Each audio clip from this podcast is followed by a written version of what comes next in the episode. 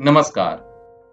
मैं अनुज गोस्वामी, एक बार फिर आप सब सुनने वालों का स्वागत करता हूँ इस श्रृंखला में जिसका नाम है प्रेमचंद मेरी आवाज़ में। और आज हम जिस कहानी को सुनने जा रहे हैं, वो बहुतों के दिल के बहुत करीब है। जी हाँ ईदगाह। तो आइए, बिना कोई वक्त जाया किए सुनते हैं कहानी, ईदगाह। रमज़ान के पूरे तीस रोजों के बाद ईद आई है। कितना मनोहर, कितना सुहावना प्रभात है। वृक्षों पर कुछ अजीब हरियाली है। खेतों में कुछ अजीब रौनक है। आसमान पर कुछ अजीब सी लालिमा है आज। आज का सूर्य देखो, कितना प्यारा, कितना शीतल है।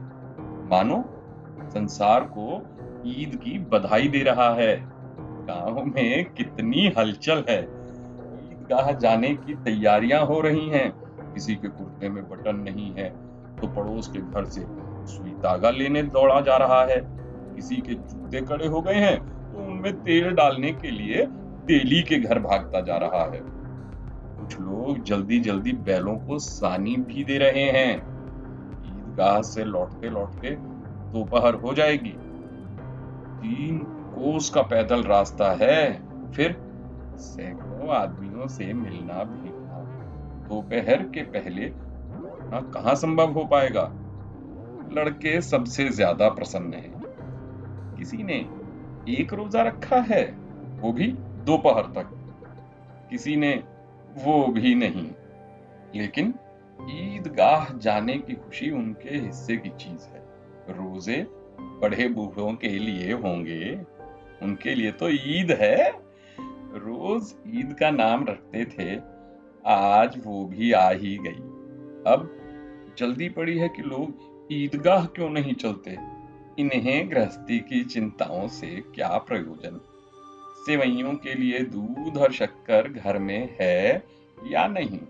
इनकी बला से। ये तो सेवैया खाएँगे। उन्हें क्या खबर? कि चौधरी आज आँखें बदल ले। तो ये सारी ईद मुहर्रम हो जाए। उनकी अपनी जेब में तो कुबेर का धन भरा हुआ है। बार बार जेब से खजाना निकाल कर गिनते हैं और खुश होकर फिर रख लेते हैं। महमूद गिनता है एक, दो, दस और बारह। उसके पास बारह पैसे हैं। मोहसिन के पास एक, दो, तीन आठ, नौ, पंद्रह। पंद्रह हैं। हाँ पंद्रह पैसे हैं। इन्हीं अनगिनत पैसों में अनगिनती चीज़ें लाएँगे। खिलौने, मिठाइयाँ, बिगुल, गेंद और जाने क्या क्या और सबसे ज़्यादा प्रसन्न है हामिद। वो चार पाँच साल का गरीब सूरत, दूल्हा पतला लड़का, जिसका बाप गत वर्ष हैजे की भेंट हो गया और माना ना जाने क्यों पीली होती होती एक दिन मर गई। किसी को पता न चला क्या बीमारी है। कहती भी कौन सुनने वाला था। दिल पर जो बीतती थी, वो दिल में सहती और जब न सहा गया तो संसार से विदा हो गई। अब हामिद अपनी बूढ़ी दादी अमीना की गोद में सोता है और उतना ही प्रसन्न है। उसके अब्बा जान रुपए कमाने गए हैं। बहुत सी थैलियाँ लेके आएँगे। अम्मी जान, अल्लाह मियाँ के घर से उसके लिए अच्छी अच्छी चीज़ें लाने गई हैं। इसलिए हामिद प्रसन्न है। आशा तो बड़ी चीज़ है और फिर बच्चों की आशा? उनकी कल्पना तो राई का पर्वत बना लेती है।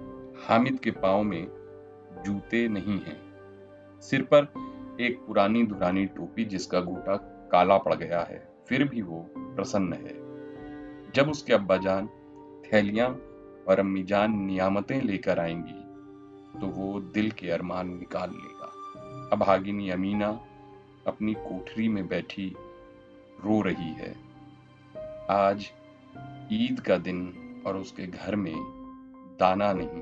आज आबिद होता तो क्या इसी तरह ईद आती और चली जाती? इस अंधकार और निराशा में वो डूबी जा रही थी। किसने बुलाया था इस निगोड़ी ईद को?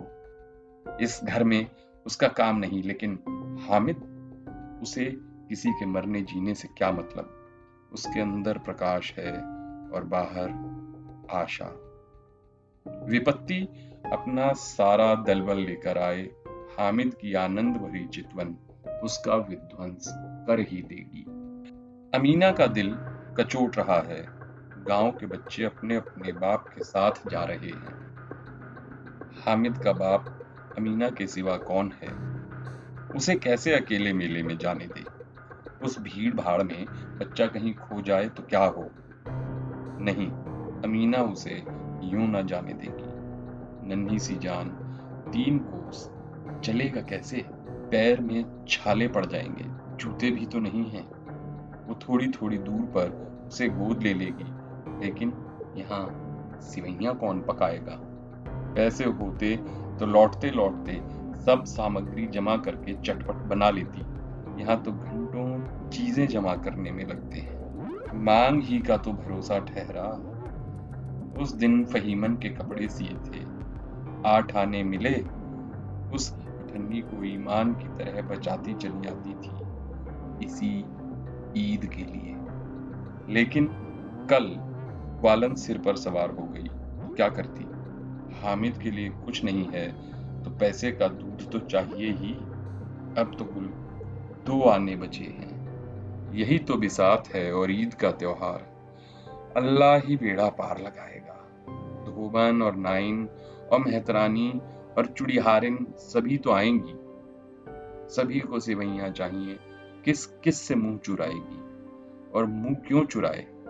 साल भर का त्योहार है। ज़िंदगी खैरियत से रहे। उनकी तकदीर भी तो उसी के साथ है।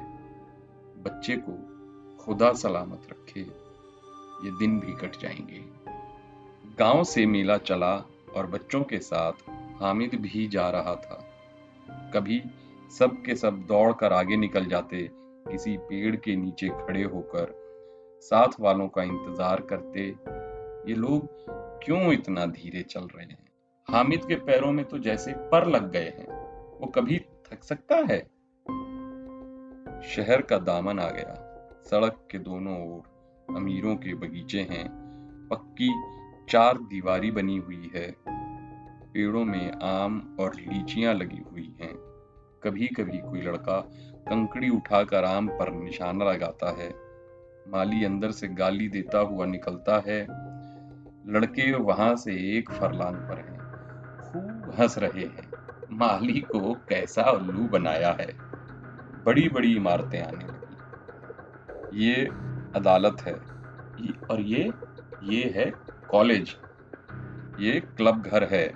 इतने बड़े कॉलेज में कितने लड़के पढ़ते होंगे? सब लड़के नहीं हैं जी। बड़े बड़े आदमी हैं सच। उनकी बड़ी बड़ी मूछे हैं। इतने बड़े हो गए। अभी तक पढ़ने जाते हैं। ना जाने कब तक पढ़ेंगे और क्या करेंगे इतना पढ़कर? हामिद के मदरसे में दो तीन बड़े बड़े लड़के हैं। बिल्कुल तीन कौड़ी के रोज मार खाते हैं। काम से जी चुराने वाले। इस जगह भी उसी तरह के लोग होंगे और क्या। क्लब घर में जादू होता है। सुना है यहाँ मुर्दे की खोपड़ियाँ दौड़ती हैं और बड़े बड़े तमाशे होते हैं, पर किसी को अंदर नहीं जाने देते। और यहाँ शाम को साहब लोग खेलते हैं। बड़े बड़े आदमी खेलते हैं। मूठों दाढ़ी वाले और बीमे भी खेलती हैं। सच? हमारी अम्मी को वो दे दो।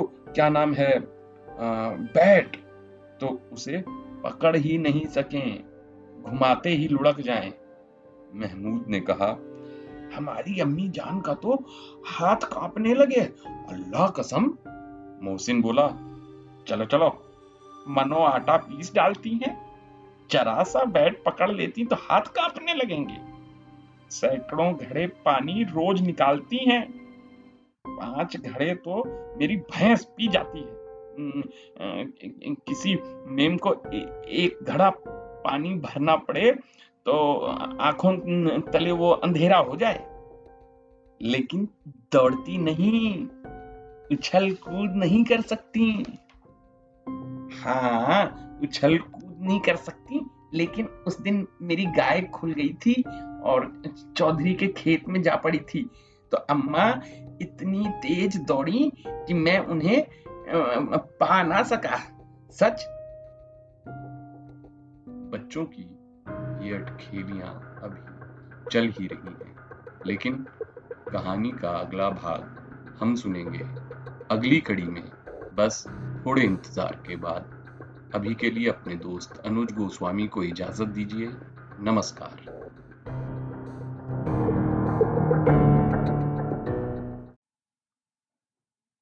नमस्कार। मैं अनुज गोस्वामी एक बार फिर आप सब सुनने वालों का स्वागत करता हूँ इस श्रृंखला में जिसका नाम है प्रेमचंद मेरी आवाज़ में। और आज हम जिस कहानी को सुनने जा रहे हैं, वो बहुतों के दिल के बहुत करीब है। जी हाँ ईदगाह। तो आइए, बिना कोई वक्त जाया किए सुनते हैं कहानी, ईदगाह। रमज़ान के पूरे तीस रोजों के बाद ईद आई है। कितना मनोहर, कितना सुहावना प्रभात है। वृक्षों पर कुछ अजीब हरियाली है। खेतों में कुछ अजीब रौनक है। आसमान पर कुछ अजीब सी लालिमा है आज। आज का सूर्य देखो, कितना प्यारा, कितना शीतल है। मानो, संसार को ईद की बधाई दे रहा है।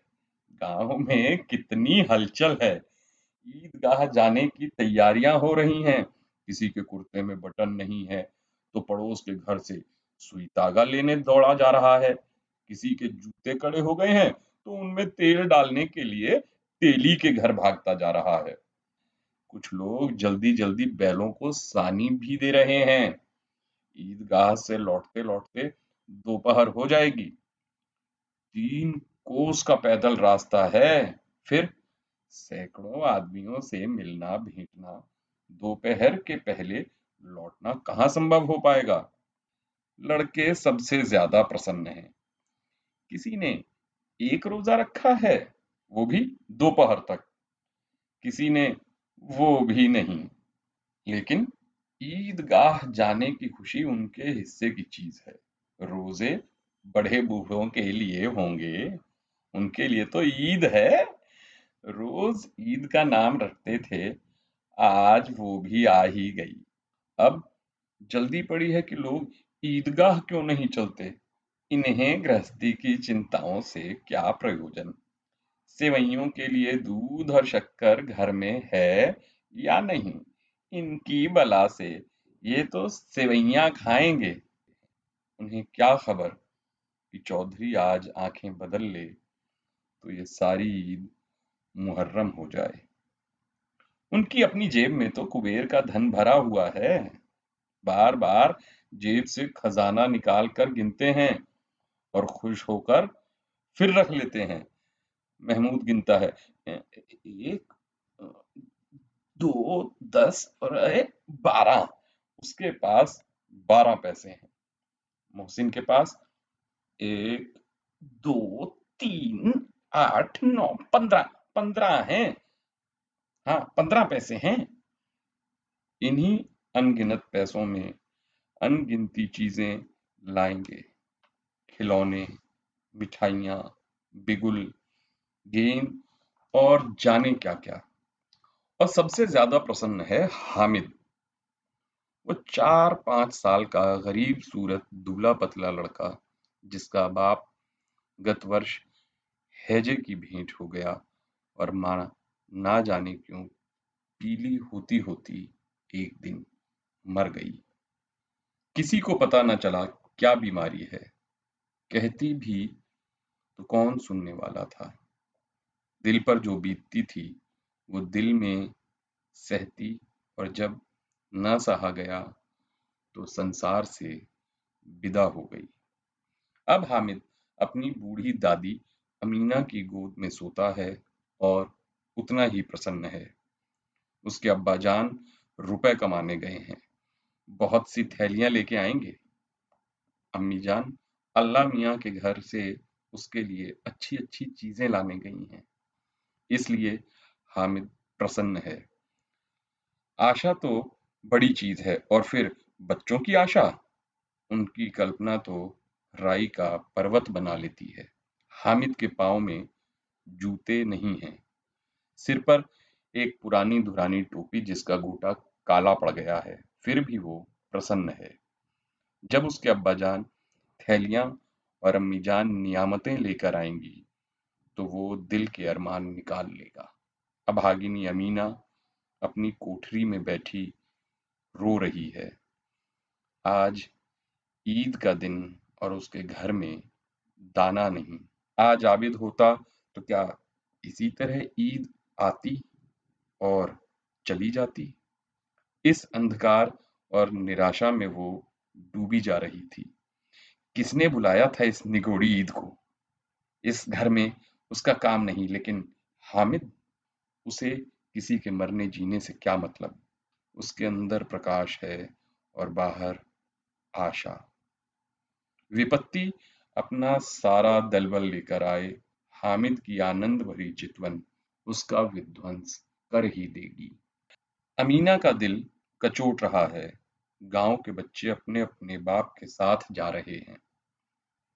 हामिद का बाप अमीना के सिवा कौन है? उसे कैसे अकेले मेले में जाने दे? उस भीड़ भाड़ में बच्चा कहीं खो जाए तो क्या हो? नहीं, अमीना उसे यूँ ना जाने देगी।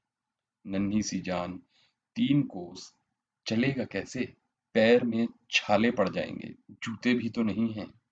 वो थोड़ी थोड़ी दूर पर उसे गोद ले लेगी, लेकिन यहाँ सिवैया कौन पकाएगा? पैसे होते तो लौटते लौटते सब सामग्री जमा करके चटपट बना लेती। यहाँ तो घंटों चीज़ें जमा करने में लगते हैं। मांग ही का तो भरोसा ठहरा। उस दिन फहीमन के कपड़े सिए थे। आठ आने मिले। उस अठन्नी को ईमान की तरह बचाती चली आती थी इसी ईद के लिए। लेकिन कल ग्वालन सिर पर सवार हो गई। तो क्या करती? हामिद के लिए कुछ नहीं है तो पैसे का दूध तो चाहिए ही। अब तो कुल दो आने बचे हैं।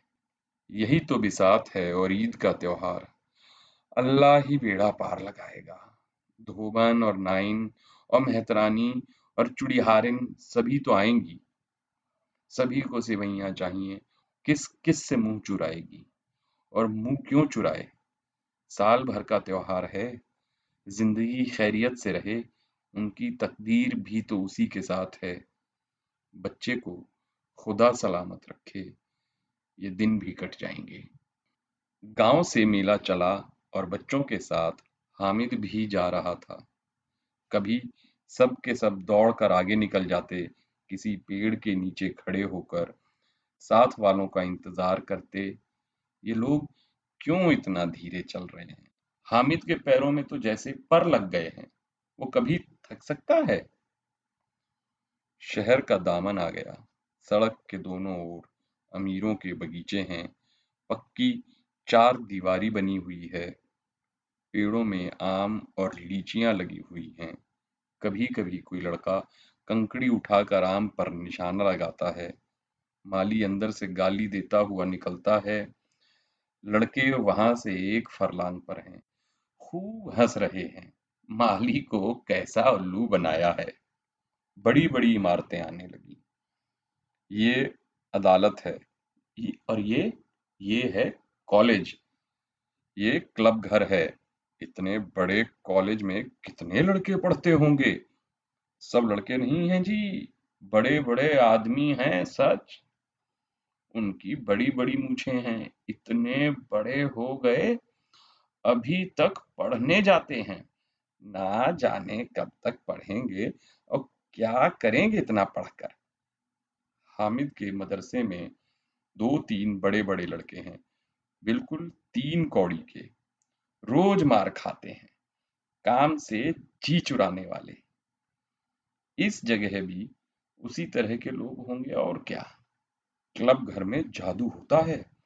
सुना है यहाँ मुर्दे की खोपड़ियाँ दौड़ती हैं। और बड़े बड़े तमाशे होते हैं पर किसी को अंदर नहीं जाने देते। और यहाँ शाम को साहब लोग खेलते हैं बड़े बड़े आदमी खेलते हैं मूछों दाढ़ी वाले और मेमे भी खेलती हैं। सच? हमारी अम्मी को वो दे दो क्या नाम है आ, बैट तो उसे पकड़ ही नहीं सकें। घुमाते ही लुढ़क जाएँ। महमूद ने कहा हमारी अम्मी जान का तो हाथ कांपने लगे अल्लाह कसम। मोहसिन बोला चलो चलो मनो आटा पीस डालती हैं। जरा सा बैट पकड़ लेती तो हाथ कांपने लगेंगे। सैकड़ों घड़े पानी रोज निकालती हैं। पाँच घड़े तो मेरी भैंस पी जाती है। किसी मेम को ए, एक घड़ा पानी भरना पड़े तो आँखों तले वो अंधेरा हो जाए। लेकिन दौड़ती नहीं, उछल कूद नहीं कर सकती।